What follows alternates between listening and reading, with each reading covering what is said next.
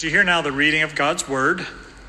Again, this morning we are starting a new series uh, during the, the Christmas season and then the Advent season that begins next week. So, the scripture reading this morning is going to come from Luke chapter 1, verses 67 to verse 80. So this is one part of the birth of Christ story that we're going to walk through for the next several weeks. The context of this verse is this is coming from uh, the lips of a man named Zechariah, who I'll explain a little bit more about in just a moment. But for now, would you hear the word of the Lord? Luke chapter 1, 67 to 80. And his father Zechariah was filled with the Holy Spirit and prophesied, saying, Blessed be the Lord God of Israel, for he has visited and redeemed his people and has raised up a horn of salvation for us in the house of his servant David, as he spoke by the mouth of his holy prophets from of old, that we should be saved from our enemies and from the hand of all who hate us, to show the mercy promised to our fathers and to remember his holy covenant, the oath that he swore to our father. Abraham to grant us that we, being delivered from the hand of our enemies, might serve him without fear in holiness and righteousness before him all our days. And you, child, will be called prophet of the Most High, for you will go before the Lord to prepare his ways, to give knowledge of salvation to his people in the forgiveness of their sins, because of the tender mercy of our God, whereby the sunrise shall visit us from on high, to give light to those who sit in darkness and in the shadow of death, to guide our feet into the way of peace. And the child grew and became strong in spirit, and he was in the wilderness until the day of his first public appearance to Israel. Amen. This is the reading of God's word. Let me pray for us as we begin uh, to go deeper into this text and what God has for us today. Father, Son, and Holy Spirit, would you take this text and the words of my mouth now and use them uh, to communicate truth and comfort and peace and hope uh, to all of us? We want to hear your voice today. We want to hear the voice of the Holy Spirit uh, speaking directly to our heart uniquely. So, would you open us up now to hear your teaching? In Jesus' name we pray. Amen. Okay, so peace is what we're going to be focusing on for the next five weeks, going deep into this, um, this word and finding peace for you. So it's my prayer that each person here would experience the peace of God in the next five weeks in a totally unique way. That's my prayer. And so, for the next five Sundays, we'll be discovering that through looking at different parts of the traditional Christmas story. And so, particularly looking through the lens of a particular person or group of people in the Christmas story. So, most of you know the story of the birth of Jesus, you've heard it taught. Um, but there's always things in there that can freshly teach us during this season. So, Luke chapter 1 and 2 and Matthew chapter 1 and 2 are going to be where we're going to be focusing most of our attention during this season. And then I'll draw in some other texts as well to go more precisely into different aspects of peace. But we're also we're going to be looking at specific people. And so today we're looking at the person Zechariah. So kind of looking at what peace looks like through the lens of this man Zechariah. So it's important for us to know then who Zechariah is because like many Bible names and characters, there's multiple Zechariahs in the Bible. So this is not the Zechariah, the Old Testament prophet that has his own book of the Bible. So don't go to the Old Testament Zechariah. That's a different Zechariah altogether. The Zechariah that we just read the words of in Luke chapter 1 is a priest who was working in the temple during the time of Herod the king. That's what we learn in Luke 1 5.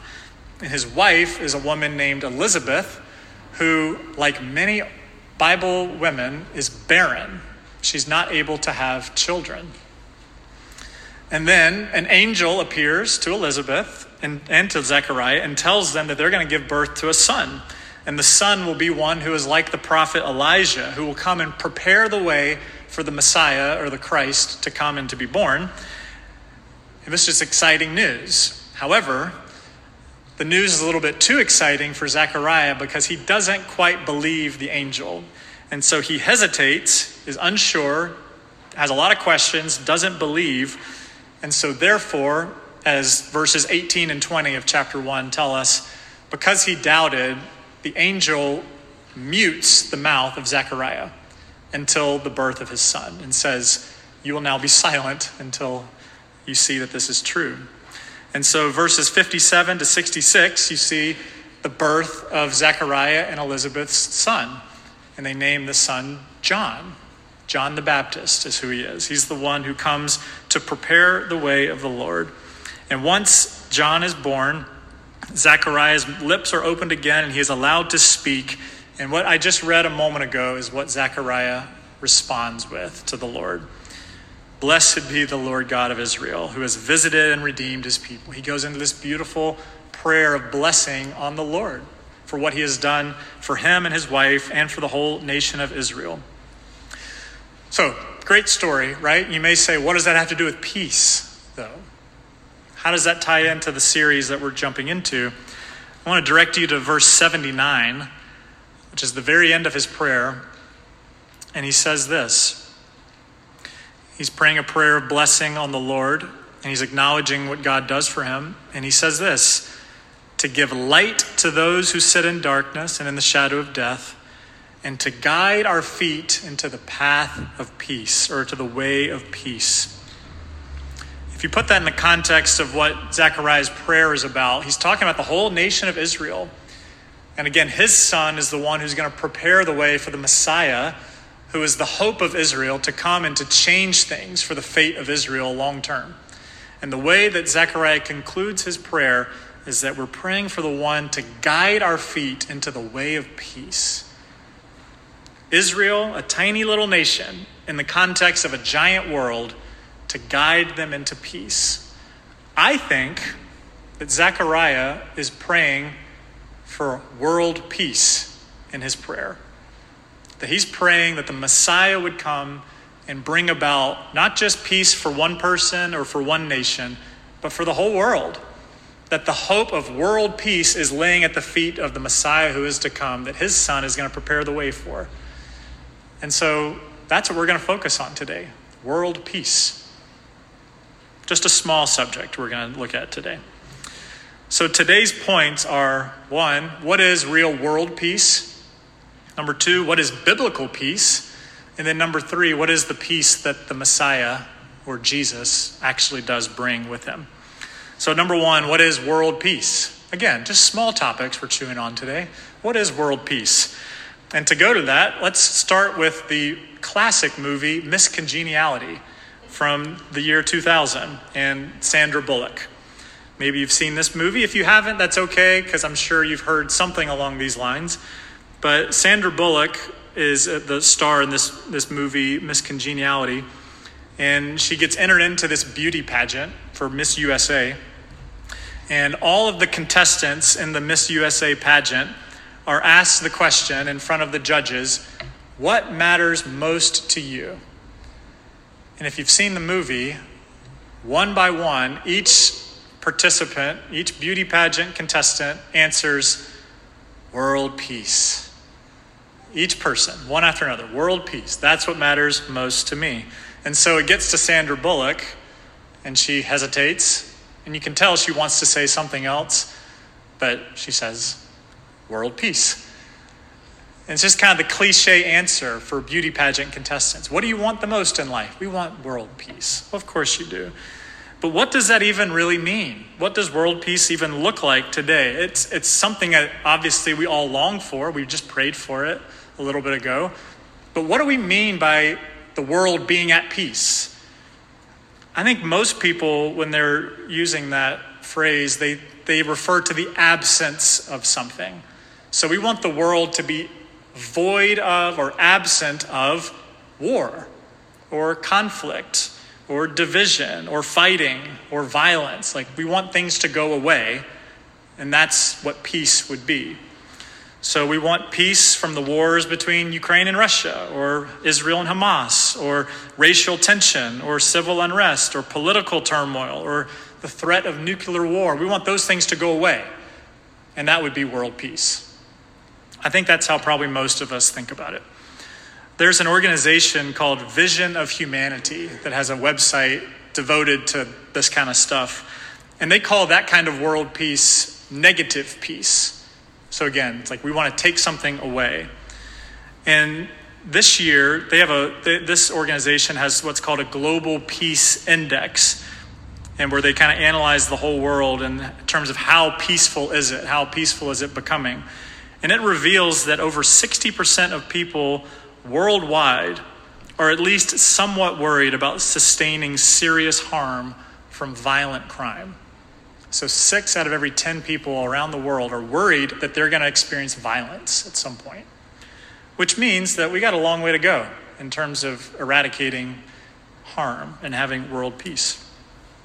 And so they talk about, this organization talks about different examples of global challenges today. They talk about environmental degradation. They talk about increasingly scarce stock and overuse of our natural resources talk about population growth, they talk about social discontent, the proliferation of extraordinarily destructive weapons. All those things are important when we think about world peace, but that, that's not the full story. That's not enough to fully understand peace. Because peace can't just be removing something. Peace needs also needs to be the addition of something. What about the presence of other good things? The presence of peace building that we talked about, that we prayed about, or the presence of something else that takes the place of violence, for instance. So, the rebuilding of nations after they experience violence. You know, if the war ends, you still have to rebuild the country, bring peace yourself. And so, this same organization talks about something that we need called positive peace or resilient peace and so they talk about these eight pillars of positive peace a well functioning government, low levels of corruption, strong business environment, acceptance of the rights of others, equitable distribution of resources, free flow of information, high levels of human capital, good relationship with neighbors. Those are eight pillars that they say are positive peace, which sounds great, right?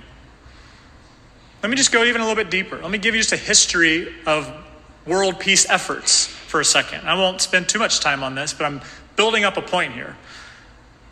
It's been a challenge throughout all of history to bring world peace, obviously. That's why the United Nations was founded. After World War II in 1945, when it ended, nations were in ruins and they, the world wanted peace.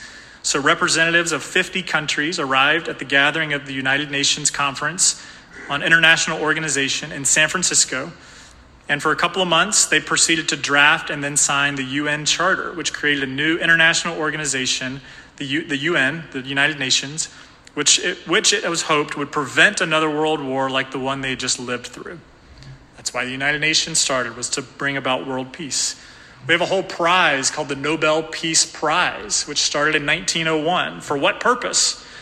To promote peace congresses around the world and they've been awarded to people around the world doing various wonderful peace building things. Or even if you go back to the time of Jesus himself, when Jesus was being born, the most powerful empire in the world was called the Roman Empire. And they promoted what they called the Pax Romana, which is Roman peace, which was when they were experiencing a long time of no war. They thought they had achieved peace in the world through the Pax Romana because they had subdued all their enemies and there was no fighting. That lasted from 27 BCE to 180 AD, so almost 200 years. But as we talk about what is world peace, do you hear how everything I just mentioned is political? Every single thing I just mentioned is through political, geo, geographic, social, it's all all that stuff as if we as humans can put together a great system to bring about world peace. So, number two, what is biblical peace? In the Bible, there's a word that you should be very familiar with because you're sitting in a city that uses the word. But there's a word that encompasses world peace in a comprehensive, holistic, beautiful, full way that is well beyond just political peace. And it's the Hebrew word shalom, from which Salem derives. Shalom is biblical peace from the beginning of the scriptures to the end. It's a huge promise throughout the Bible. In Isaiah 54 or Ezekiel 34, it's talked about as a covenant, a covenant of shalom, a covenant of peace between God and the world and humanity. That God promises to bring about his shalom peace. It's talked about in a coming future way of there will be future peace and prosperity, not just of Israel and of Zion, a phrase you read about in the Old Testament, but also of the whole world. Places like Isaiah 1 through 11 or Zechariah 8, the other Zechariah, Zechariah 8 and then 9 and 10, or certainly Revelation 21 and 22, a coming peace where things are made right.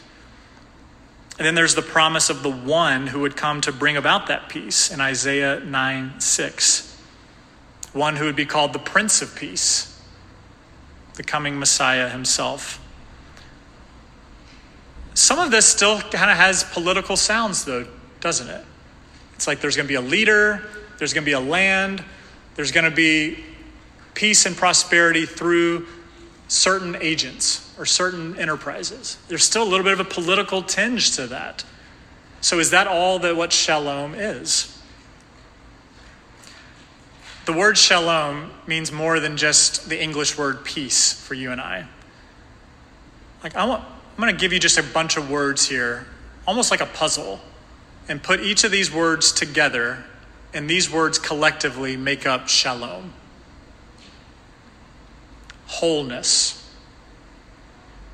completeness, safe, uninjured. It's a restoration of sorts. Shalom is not just about a political absence of war or even just the presence of peacemaking opportunity. Shalom is about every single thing in life, in the whole universe, being correct, being whole, being put back together. Nothing out of place, nothing missing, nothing incomplete. Wholeness, fullness. That is what the shalom word means. It's a total well being, not just the absence of conflict, but it's the presence of things being right, the presence of things being whole. Listen I want you to listen to this verse that I'm about to read and see if you hear any, anything political in this understanding of peace. The Lord bless you and keep you. The Lord make his face to shine upon you and be gracious to you. The Lord lift up his countenance upon you and give you his peace. Do you feel the difference in that peace versus the political peace that the UN or the Nobel Peace Prize is trying to reward? As good as those efforts are, the peace of shalom that the Lord offers through the scripture is a totally more complete, full picture of peace. It's even used as a greeting to this current day in the Jewish world shalom. Paul uses it as a welcome and a greeting and a conclusion in all of his letters. Grace and peace to you, my friends. In all of his letters in the New Testament, he uses it. That's just a, a small understanding of what biblical peace is. Now, you may wonder, I have this text listed in the, um, or printed off in the bulletin for you from Matthew 10, 34 to 39. This is the third point. So, what is Jesus' peace then? because he is the pro- he claims to be the promised coming Messiah, the Prince of Peace that was foretold in Isaiah. He came and said, "I am the one. I am God's son. I am the one that you've been waiting for." So, how does Jesus understand peace and his own mission as the Messiah or as the Christ? This text is going to surprise you, okay? Matthew 10, 34 to 39. This is where we'll kind of finish the last 10 minutes of the sermon. Matthew 10, 34 to 39. These are the words of Jesus himself. Do not think, do not think that I have come to bring peace to the earth. What? Hold on. Let me read that again. Do not think that I have come to bring peace to the earth. I have not come to bring peace, but a sword. For I have come to set a man against his father, a daughter against her mother, a daughter in law against her mother in law. And a person's enemies will be those of his own household. Whoever loves father or mother more than me is not worthy of me, and whoever loves son or daughter more than me is not worthy of me. Whoever does not take his cross and follow me is not worthy of me. Whoever finds his life will lose it. Whoever loses his life for my sake will find it. The Prince of Peace says that. What do we do with that? I admit this is a bit bold of me to use this text in a sermon that I'm claiming that Jesus is the peacemaker of the whole world, and yet here he is claiming I didn't come to bring peace. So is is this one of the greatest contradictions in the whole Bible? Or is there a way that we can understand this in a way that Jesus is probing us deeper? This is a deeply surprising text. Jesus says, I did not come to bring peace. And which means that Jesus also is saying, I did not come with political intentions. There will be no political war, Jesus is saying. Again, if you're a disciple of Jesus during this time, you know the prophecies. You know what the Bible has been teaching about a coming Messiah who's going to come to Israel and bring peace to them. And so there's a hinge, a twinge of political understanding of peace that was just built in to the Jewish DNA. And they're expecting Jesus to come and do something about the Romans, to come and do something about the persecution. And now Jesus comes and says, I didn't come to bring peace for you with the Romans necessarily. I came to bring a sword. There will be no political war right now. I'm coming to do something different. So let's, let's walk this through a little bit. First, Jesus comes with a sword. And you see here, the sword is dividing families. One thing that's common in our day and that was common in their day is that family is everything. All of us would agree that we just we just spent holidays with our families most of us. A lot of us if we have family close by we wanted to spend time with them because we think family is the most important thing in our life. And yet jesus is saying as much as he loves family because he created it there's something even more important to life than your family. And jesus says it's me it's allegiance to me that is even more important than your family dynamic and Jesus is saying, I'm bringing a sword because I want your full allegiance above everything else. And he's talking to individual people, he's, he's talking to the hearts and the souls of individual Jewish disciples at this point, saying, You may want me to be a dictator or a, a leader or an emperor. You may want me to be something for you that'll bring, it'll fit into your system. He says, But I'm actually coming to be something even more so than that. I'm coming to be your number one allegiance in everything in life, even above good things like family. He says it's me or nothing. He doesn't put himself among other things, he puts himself right in the middle of everything and says, You need to choose. Am I enough? Am I enough for you to experience life to the full? Do you see how many times here he says, the phrase worthy of me. You know, whoever puts certain things above him is then not worthy of him. That means if you put anything above allegiance to the Prince of Peace, then actually you're not going to experience the full peace that he offers because you're placing something else above him, above your family, above your comfort, above your own life. Jesus says that's where true peace is found. So Jesus does not come with political intentions, Jesus comes with discipleship intentions. Jesus didn't come to start a new country or to take over the, every country of the world and to, and to have everything under his feet in that political way, Jesus came to call disciples to himself. A disciple is one who, who learns from him, one who follows him, one who finds their all in all in him. Jesus calls us to take up our own cross and to follow him and to lose your life and to find it. Jesus is saying, Are you willing to lay all these things to the side to lose it so you can find it through allegiance to me? And I think by virtue of that, that's where the peace of Christ comes through full allegiance to Him. And that is a challenging thing to preach. And that's a challenging thing to teach because that will not draw a big crowd here or anywhere else. Because it's easy to put Jesus alongside other things like a healthy financial life or a healthy family or a comfortable scenario. It's easy to bring Jesus into that and say, yes, that's great.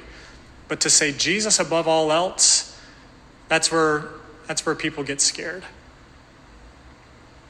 So, why would Jesus say this? And why would we want to say yes to him on this? Why would we want to take him up on that offer? Number one, if you're going to follow Jesus, you have to bank on exclusive truth, that there is one exclusive truth in the world. Because exclusive truth does bring about peace, he's saying.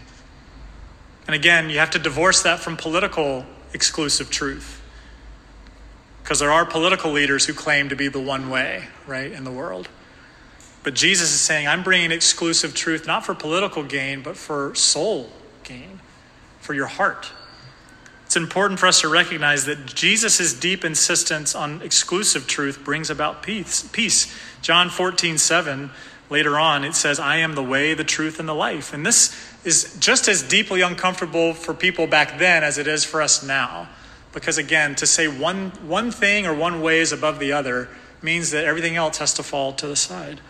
But Jesus says, You need me and nothing else. No one comes to the Father except through me.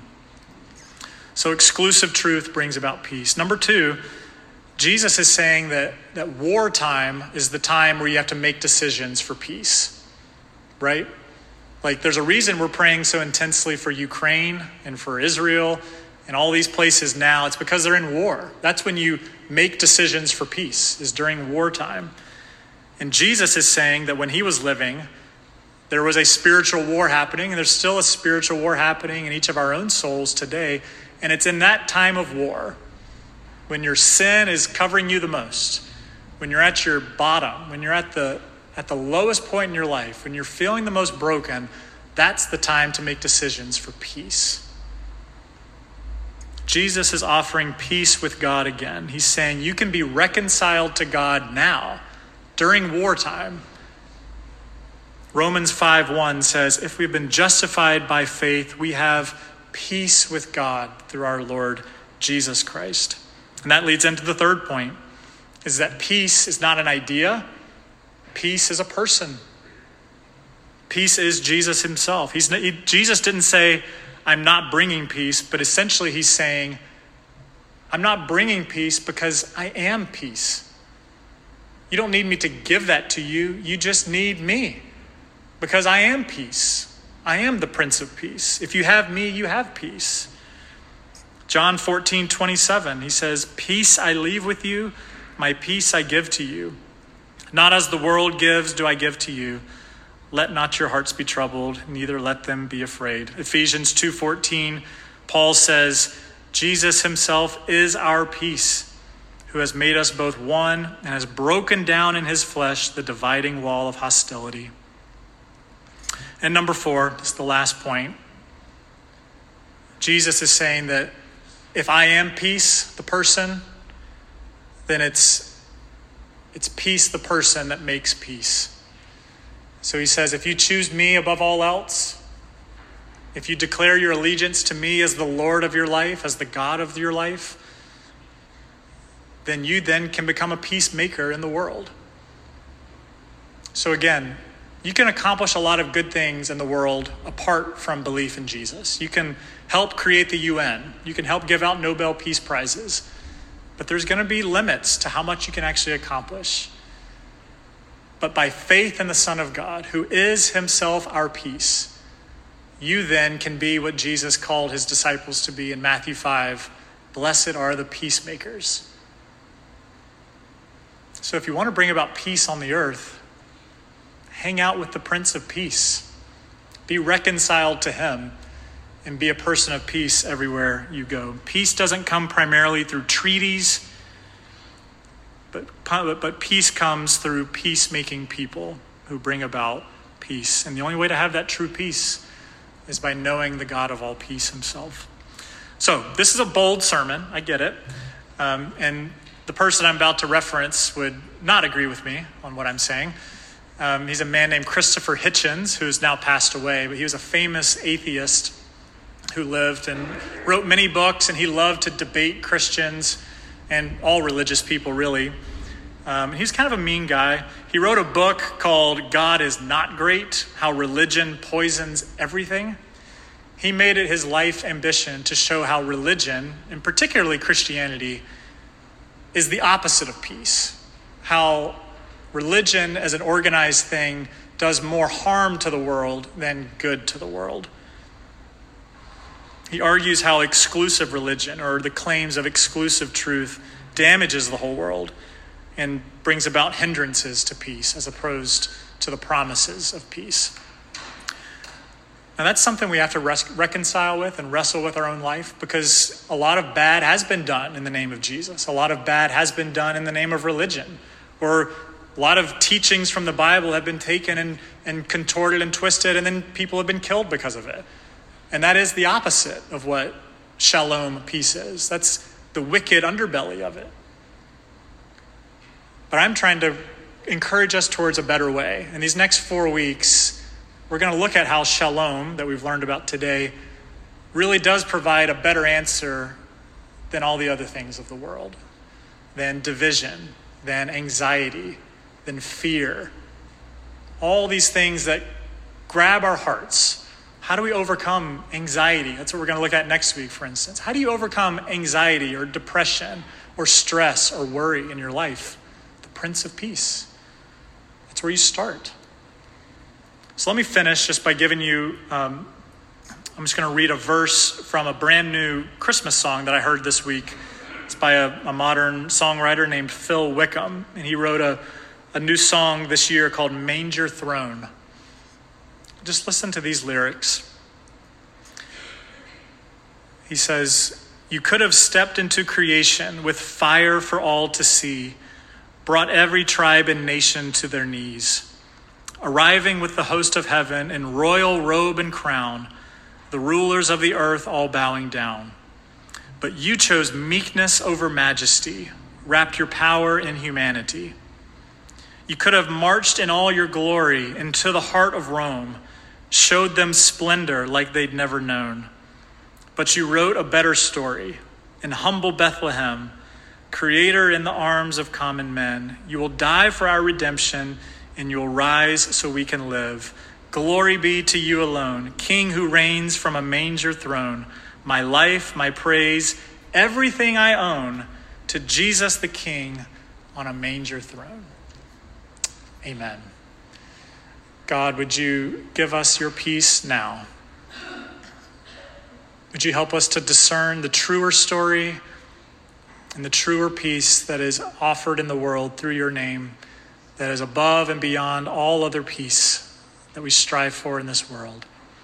Would you give our hearts peace now as we wrestle with this word from you? In Jesus' name we pray. Amen.